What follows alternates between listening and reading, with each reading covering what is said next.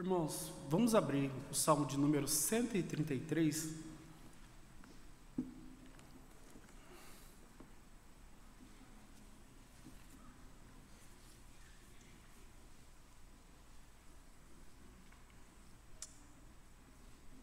Está escrito assim: Ó, oh, como é bom e agradável viverem unidos os irmãos. É como o óleo precioso sobre a a cabeça, o qual desce para a barba, a barba de Arão, e desce para a gola de suas vestes. É como o orvalho do Hermon, que desce sobre os montes de Sião.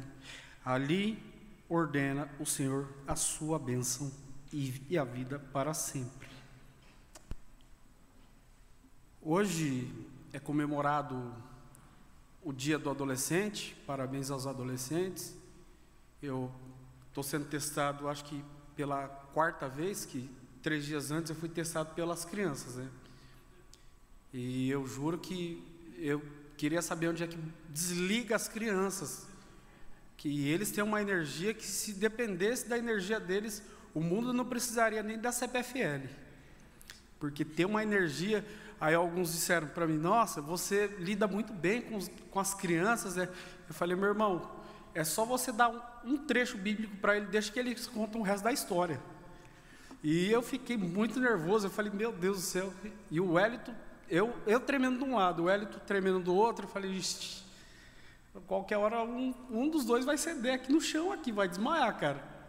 Porque eles perguntam, eles falam, eles respondem, eles têm uma história para contar, e assim vai. E assim a gente vai ficando alegre, porque eu, sinceramente, eu nunca tinha percebido o quanto que as crianças sabem de Bíblia. Eu nunca tinha percebido isso. Eu passei a perceber isso ontem. E interessante é que, quando a gente vai trabalhando com as crianças, a gente percebe uma coisa: a importância da unidade. Não é qualquer unidade. Nós, os adultos, trabalhando juntamente com as crianças e juntamente com os adolescentes. Olha só como é que Deus, ele é tão soberano que ele une pessoas de diferentes idades, diferentes, diferentes pensamentos, e nos une no mesmo local. Quando eu cruzo as portas da igreja, e às vezes eu vejo pessoas diferentes, eu falo: Deus, obrigado, porque o Senhor tem unido pessoas diferentes, de diferentes maneiras, diferentes comportamentos, diferentes regiões, em um único local, como o meu caso e o caso da minha esposa. Eu paulista e ela nordestina. Olha só como é que Deus é bom. Deus fez um milagre, eu casei, irmãos. Para aquele que não é casado, a esperança do milagre acontece.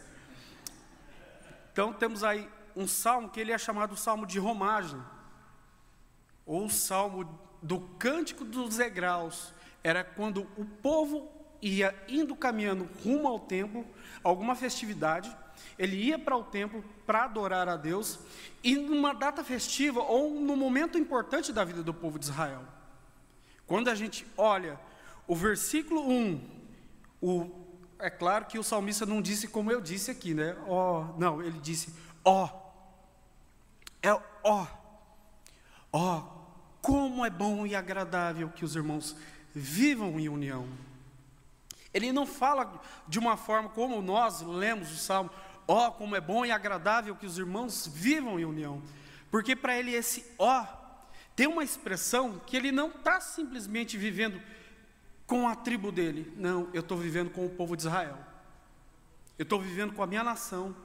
Eu estou vivendo com aqueles que eu posso, posso ter a ousadia, eu posso ter a confiança que eu posso chamar eles de irmãos. Porque são doze tribos, doze famílias diferentes, sendo representadas pelas doze nações de Israel. E aí nós temos aí, interessante, é que quando a gente vai lendo sobre a questão de união, e vendo quem escreveu, que é o salmista Davi, e se você olhar biograficamente para a vida de Davi, você vai dizer: esse cara, ele não pode escrever sobre união. Mas quem é que colocou esse povo para se reunir no mesmo lugar? Foi o salmista Davi? Não, foi o próprio Deus. Deus ajuntou esse povo de uma tal forma em que quando eles iam para o templo para adorar, eles entendiam, é bom, é um lugar que é bom, e além de ser bom, ele é agradável. Eu, particularmente, eu assisto o Senhor dos Anéis, particularmente, a minha esposa eu acho que deve contar quantas vezes eu assisto o Senhor dos Anéis. Eu assisto o Senhor dos Anéis pelo menos três vezes ao mês, ou mais, não sei. Aí você tem que perguntar para ela. E o primeiro filme do Senhor dos Anéis, A Sociedade do Anel, eu fico maravilhado, porque a gente vai vendo que eles vão fazendo um pacto, é um homem, um anão, um elfo e, e quatro hobbits. E eles vão para uma missão com um único propósito. Um único propósito. E a gente vai vendo esse conceito de unidade dentro da Bíblia Sagrada, e várias vezes Deus demonstrando que é Ele que reúne o povo, é Ele que chama o povo para se reunir diante da presença dEle. E aí, eu gosto muito de uma frase de C S Lewis. C S Lewis ele vai dizer o seguinte: amigos estão lado a lado envolvidos com algum interesse comum. E quando nós olhando, olhamos para a igreja, nós entendemos que a igreja tem interesses comuns. Você não pode concordar comigo em torcer pelo Corinthians ou pelo Palmeiras, ou porque o, o Palmeiras não tem mundial, perdão, irmãos. Ou que o Corinthians, ou que o Corinthians é, é o time lá e tal. Mas nós temos interesses comuns, porque quando nós chegamos aqui, nós adoramos um único Deus.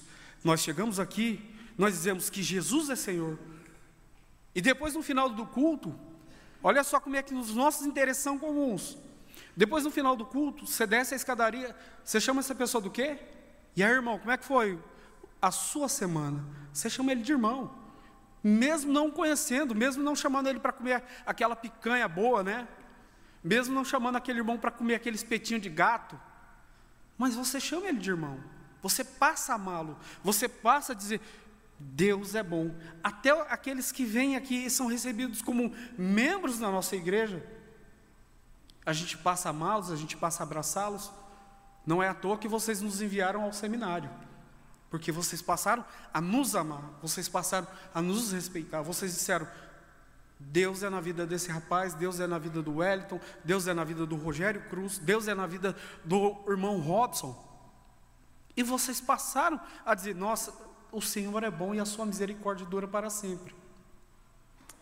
E aí, a gente olhando para o escopo da família de Davi, a gente até podia cantar aquela música que um certo cantor disse, essa família é muito unida e também muito oriçada, brigam por qualquer razão. A nossa família, a família da fé, a gente briga, a gente estranha, até mesmo quando joga futebol, a gente é meio estranho, até mesmo quando torce, a gente é meio estranho. Mas no final, a gente acaba pedindo perdão, porque a gente entende que não é porque eu sou bom, ou porque o fulano é bom, ou porque o outro tem talento, ou porque A ou B é muito bonitinho. Não, todos nós somos pecadores, estamos carentes da graça de Deus. E a cada passo na fé cristã, é isso que nos motiva. Quando a gente parte logo do princípio de Gênesis um ao três, a gente entende que lá eles perderam o conceito do que é ser um só. O próprio Deus havia dito que eles seriam uma só carne. O próprio Deus disse para eles, olha, vocês serão uma só carne. Com a queda, eles deixaram de perder essa noção do que é ser uma só carne. Quando observamos uma torcida, eles indo para o estádio de futebol, homens que vão lá e, e acham bonito. Eu, particularmente, nunca fui no estádio de futebol. E eu acho também, nunca vou ter essa vontade. Se você falar para mim, vamos para a pizzaria, eu vou. Mas se falar para mim, para o estádio de futebol, jamais. E até mesmo a gente vê os pais levando seus filhos, colocando lá a camisa do, do São Paulo, do Corinthians e tudo mais. E a gente vê que tem uma beleza nisso. A gente vê que são pessoas distintas, Pessoas que não têm nada em comum, nunca se viram na vida, e que estão lá, prestando seu culto ao seu time. E assim era o que acontecia com o povo de Israel. Eles estavam indo, e às vezes algumas tribos, alguns das tribos não se conheciam, mas eles conheciam o Deus que os pais deles apresentavam, e eles podiam dizer, é bom e agradável.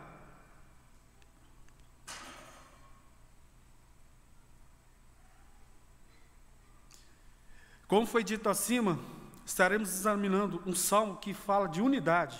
Contudo, não é sobre qualquer tipo de unidade, não é sobre qualquer tipo de união, mas olhando mais de perto, nós observamos que o autor nos diz, imaginemos um cenário no qual, indo fazer uma peregrinação rumo a um lugar de suma importância, num local que sabemos que Deus estará lá, pois nossos pais nos contam sobre coisas maravilhosas a respeito dele, as coisas que ele fez e continua realizando no meio de seu povo.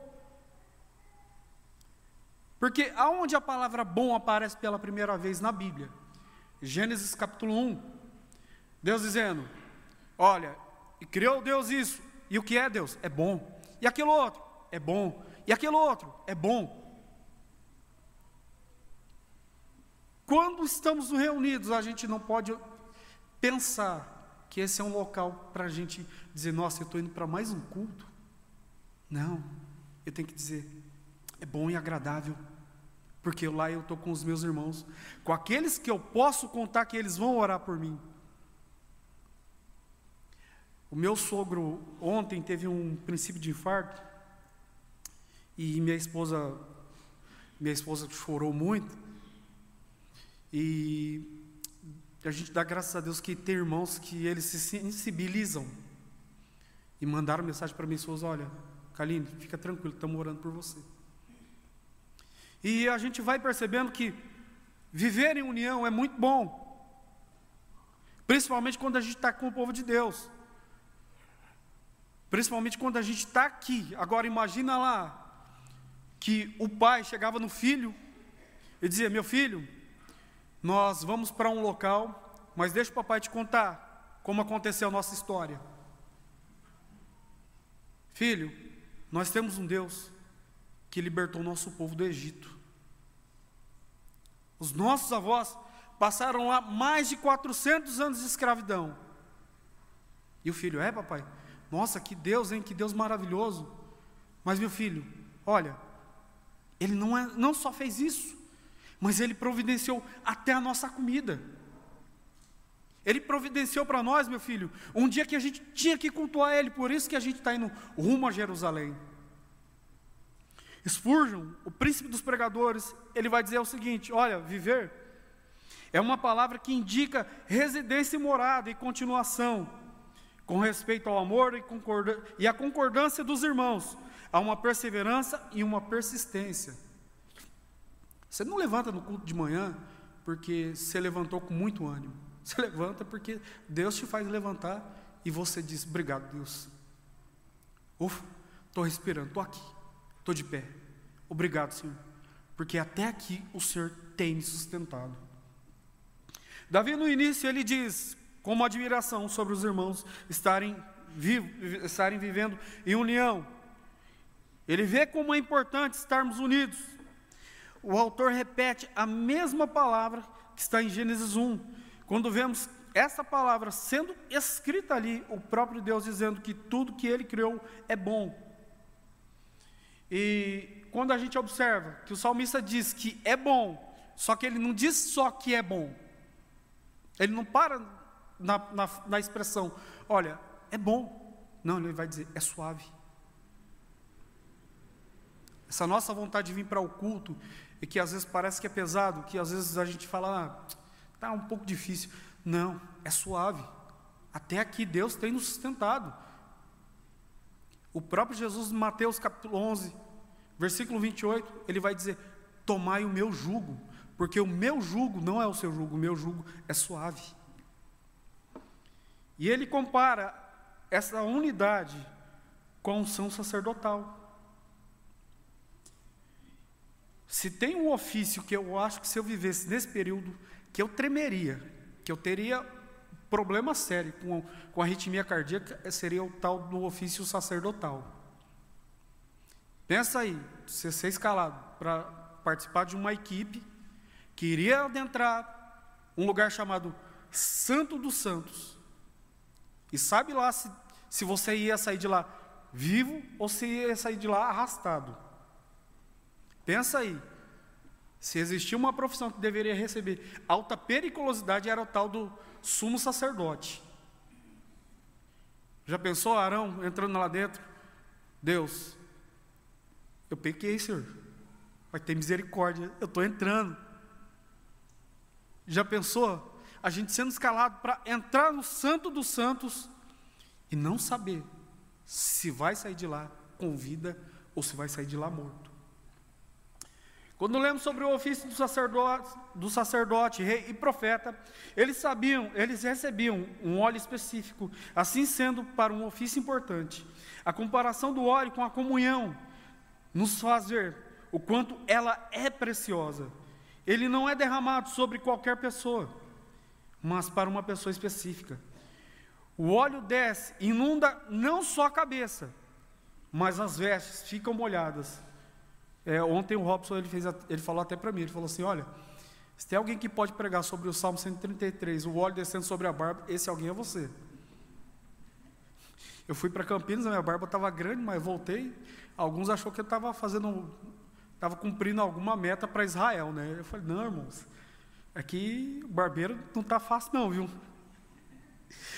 Todos os anos a gente vê católicos, um dia específico, eles se reúnem, eles vão para a Aparecida de Goiânia, eles vão fazer a sua romaria. E lá eles vão cultuar a, a, a dita santa, né? E eles não fazem isso de qualquer maneira, eles vão com fervor.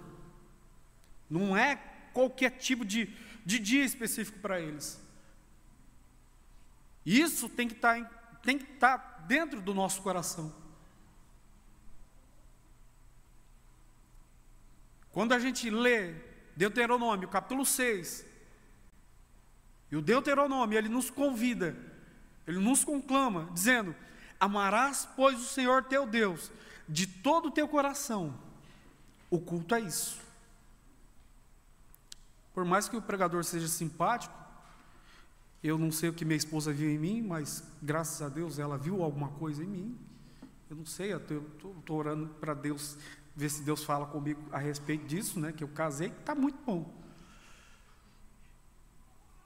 E quando a gente vem sempre para o culto, o nosso coração, ele precisa estar colocado no culto.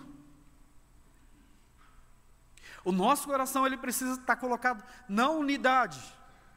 Assim como essas pessoas fazem isso, nós também temos que fazer isso, porque nós dissemos, Deus, eu te amo. E se eu digo para Deus, Deus, eu te amo, mas não consigo amar essa pessoa que se assenta ao meu lado, o meu amor é um meio amor, meio amor é amor nenhum. Por mais que a pessoa possa ser a pessoa mais difícil do mundo, por mais que a pessoa possa ser a pessoa que você, às vezes, tem alguma... alguma diferença teológica, que eu acho que no nosso meio cristão, eu acho que isso nunca acontece, né? Diferença teológica, não, nunca acontece. É igual a diferença entre time. Ah, o Palmeiras não tem mundial, o Corinthians não sei o quê. Aí, eu, às vezes, eu, eu ouço os irmãos falando, eu falo, rapaz, não sei nem o que esse cara está falando, não sei nem para onde vai, como diz minha mulher. E aí, temos essa palavra, unidos, que ocorre duas vezes, em algumas partes da Bíblia. Unido, uma... E união aparece uma, contudo, o conceito é constante nas Escrituras. E quando a gente olha para a palavra de Deus, começando no primeiro livro de Gênesis, como eu disse, dizendo que Deus uniu Adão e Eva, uma só carne, ao longo de toda a Bíblia, é um conceito fortíssimo. Até mesmo nas rebeliões, a gente vê o conceito de unidade. Você pega ali a rebelião, a revolta ali do, do rei Roboão, querendo fazer a sua maneira, tinha uma unidade ali, mas não é como essa unidade aqui, não é como a unidade que está escrita no Salmo cento e trinta e três.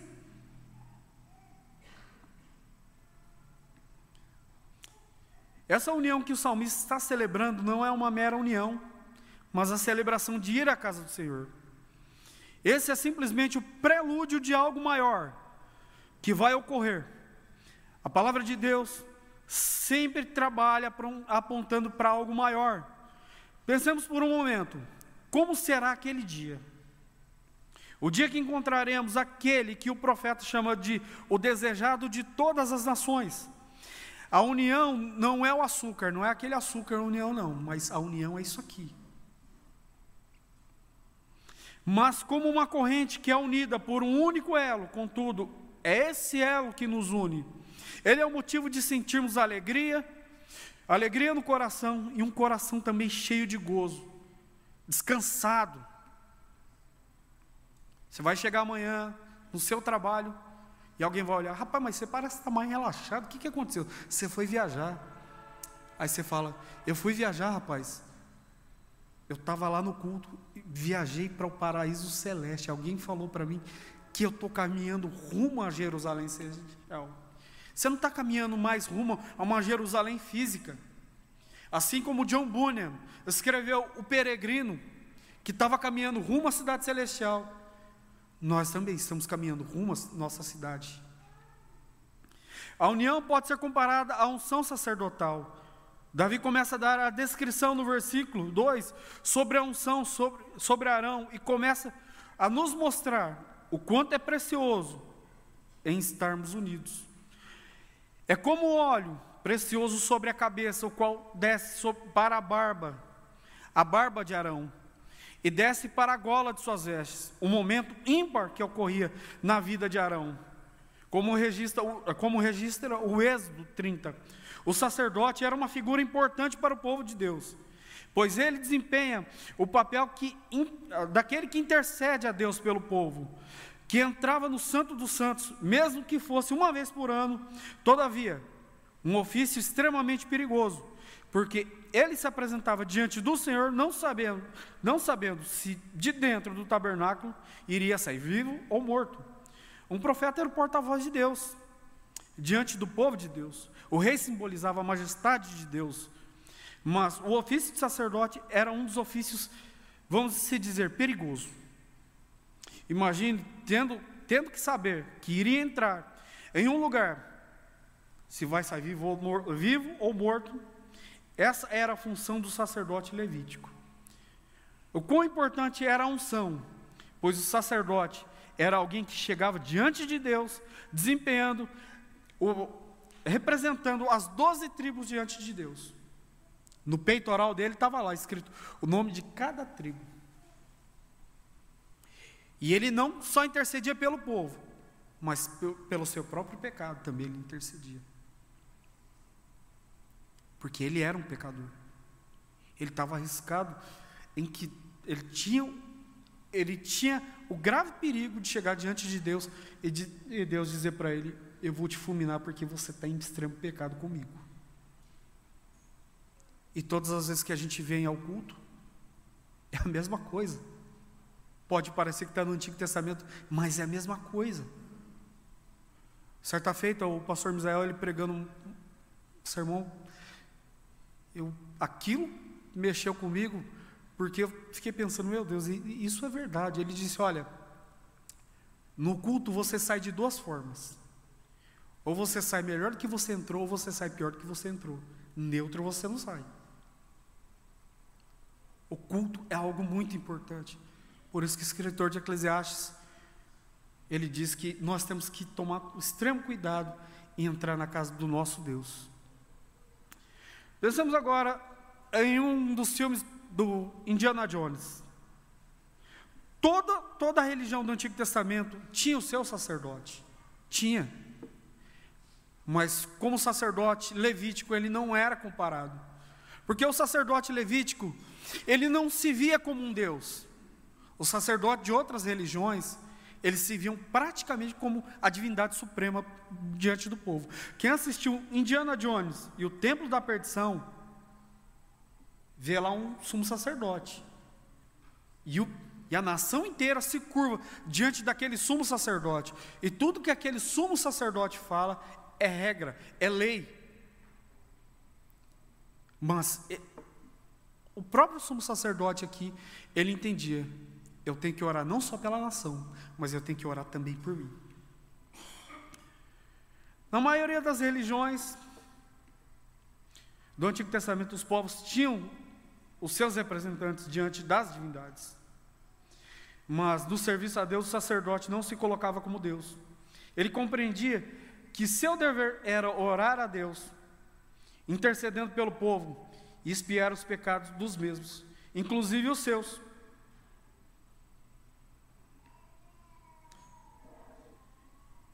E aí o sacerdote chegava e dizia: obrigado, Deus, obrigado porque o Senhor teve misericórdia. E ele vai dizer o seguinte: olha, é como o orvalho do Hermon, que desce sobre os montes de Sião. Geograficamente, de Hermon até Sião são trezentos e cinquenta quilômetros. trezentos e cinquenta quilômetros de distância. Enquanto que o Hermon, ele era rico no seu solo, ele tinha muitas sementes, ele tinha muitas coisas.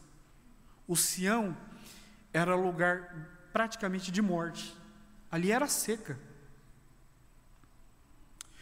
Duas regiões diferentes. Até parece nos mostrar que isso chega a soar como duas pessoas totalmente opostas.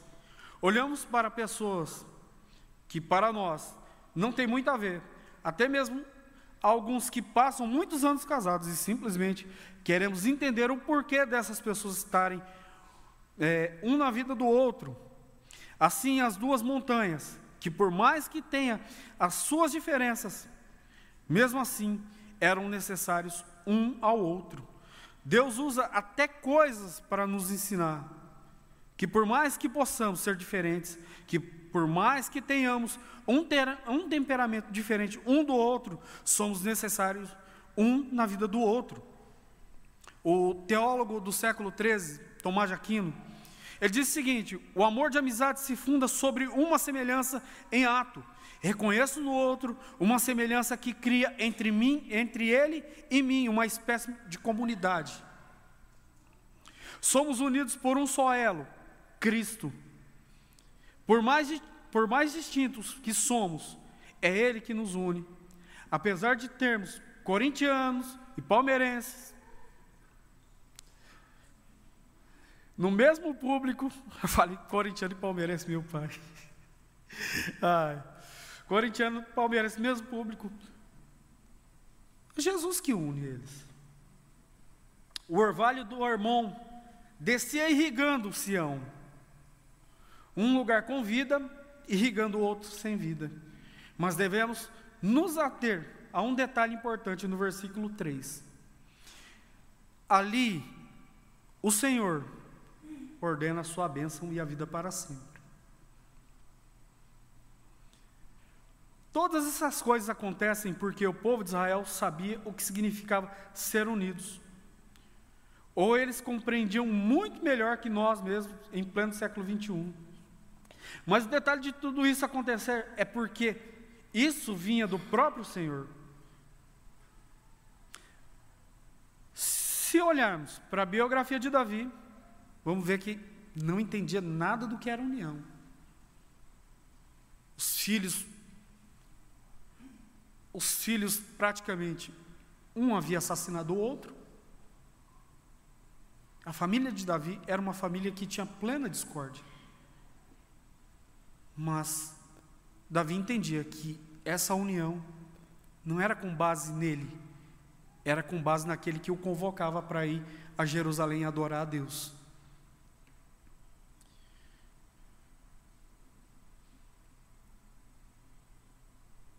Eu, às vezes, às vezes, quando eu falo para minha esposa um pouco do histórico familiar mesmo, A gente nunca se assentou, eu nunca tive um pai para dizer o seguinte, olha, faça isso, faça aquilo outro. Eu não, tenho, não tinha nem noção do que era isso, nunca tive noção do que é estar casado, até estar casado. Ninguém nunca disse para mim assim, Francisco, olha, eu tenho a chave do sucesso aqui para você saber o que é casamento. Francisco, olha, eu vou te ensinar a fazer tal e tal coisa. Não, nunca tive isso. E quando eu me converti, é interessante, me converti em dois mil e dois, Covid, irmão, não é memória não, é Covid. Em dois mil e dois, quando eu me converti, em dois mil e dezesseis, quando eu coloquei os pés nessa igreja, e graças a Deus, Deus ele tem colocado pessoas para nos ensinar o que é união. E como eu disse, união não é açúcar, mas união, mesmo que a pessoa não torça para o seu time, mesmo que essa pessoa não assista os filmes que você assiste, mesmo que essa pessoa não vá nos lugares que você vai. Eu levava minha esposa, minha esposa falava assim para mim assim, olha, é, você gosta de sair? Eu falei, eu gosto. Onde você gosta de ir? Ah, cinema e livraria. Meu Deus, ninguém me explicou que tinha que sair com a esposa, rapaz. E fui aprendendo a, a ir para os mesmos locais que ela vai. Eu era alguém que tinha um problema muito sério com os meus irmãos. Não entendia o sentido da palavra união, até que a minha esposa disse para mim, olha, por mais que eles são diferentes de você, eles são teu irmão, são tua irmã. Por mais que eles tenham um pensamento que não tem nada a ver com o seu, e a gente tomando a lambada da esposa é, é a coisa mais gostosa do mundo. Esposa é uma benção, esposa é uma fonte de sabedoria que... E a gente vai entendendo que Deus vai nos moldando. Não é através do conselho daí de fora, mas é através do conselho daqueles que vêm daqui de dentro. Ah, mas o irmão, ele, ele é muito pecador. Tá, e você é o quê? É um, é um anjo? Ah, o irmão é muito difícil. Tá, você é a pessoa mais doce do mundo. Nossa, mas o irmão ele fala muita coisa. Tá, e você não fala. A beleza do cristianismo é isso. Todo domingo, quando tem um churrasco na chácara, você vai alegre ou você vai triste? Claro que você vai com um sorriso de orelha a orelha. A igreja ela não tem a propaganda da marca Doriana, não é a família Doriana, e muito menos a família do, do folhetinho da Testemunha de Jeová. Mas é esse povo que Deus nos escolheu para estar aqui inseridos no meio. Eu não posso ter a habilidade que o Guilherme tem em fazer as crianças cansar, porque as crianças me cansaram. Eu fiquei olhando para ele, eu em dois minutos soei mais que ele. Eu falei, rapaz, me passa esse segredo depois, cara. E a gente vai vendo que os tios que aqui ontem estiveram, as tias que aqui ontem estiveram, e a Dona Fabiana me deu um apelido muito carinhoso para as crianças, tio Chico, né? Aí alguém disse, rapaz, eu lembrei logo, o Bruno me disse, olha, eu lembrei logo da família Adams. Eu falei, tá certo, tá certo. E, e o Hélito era o tio Amorzão. Já pensou chegar no seminário? Gente, o Hélito é conhecido como tio Amorzão. E aí, irmãos, a gente vê que Deus, Ele que nos traz em um único ambiente. Você sobe as escadas. Eu até hoje nunca conversei com o irmão da igreja dizendo, nossa, cara, eu vou para um culto. Não. A gente ouve da boca dos irmãos, rapaz, eu vou para o culto, cara. Nossa, cada sermão, graças a Deus, irmãos, você está sendo bem alimentado. Deus, Ele tem sido bom conosco. E nós não precisamos mais ir rumo a Jerusalém. O próprio Cristo hoje, Ele habita dentro de nós. Em primeira aos Coríntios, Paulo diz que nós somos o templo do Espírito Santo. A cada vez que você ora, a cada vez que você vem ouvir a palavra de Deus, Você está aqui no meio do culto. E essa emoção que bate no teu coração, o judeu sentia isso pelo menos uma vez por ano. Você não, todo domingo você está aqui, motivado, alegre, sabendo que você tem uma identidade. Qual é a sua identidade? Hoje você é chamado de filho de Deus.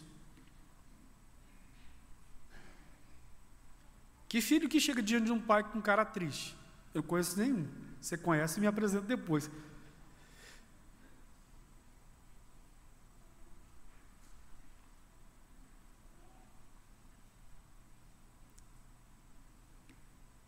E vamos concluindo, né? Vemos que Deus une e faz coisas maravilhosas no meio de seu povo. É bom e agradável viverem unidos os irmãos.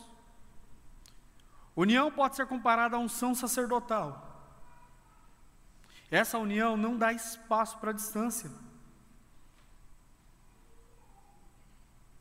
Podemos ser pessoas diferentes, podemos estar em lugares diferentes. A gente está lá em Campinas. A gente está mais longe, né, Wellington? Um pouquinho de Sião. quatrocentos e trinta quilômetros. Mas mesmo assim, Deus nos reúne. Nós estamos reunidos aqui em espírito e em verdade. E quando nós chegamos diante de Deus, dizendo: Deus, obrigado, porque o Senhor até aqui tem nos ajudado.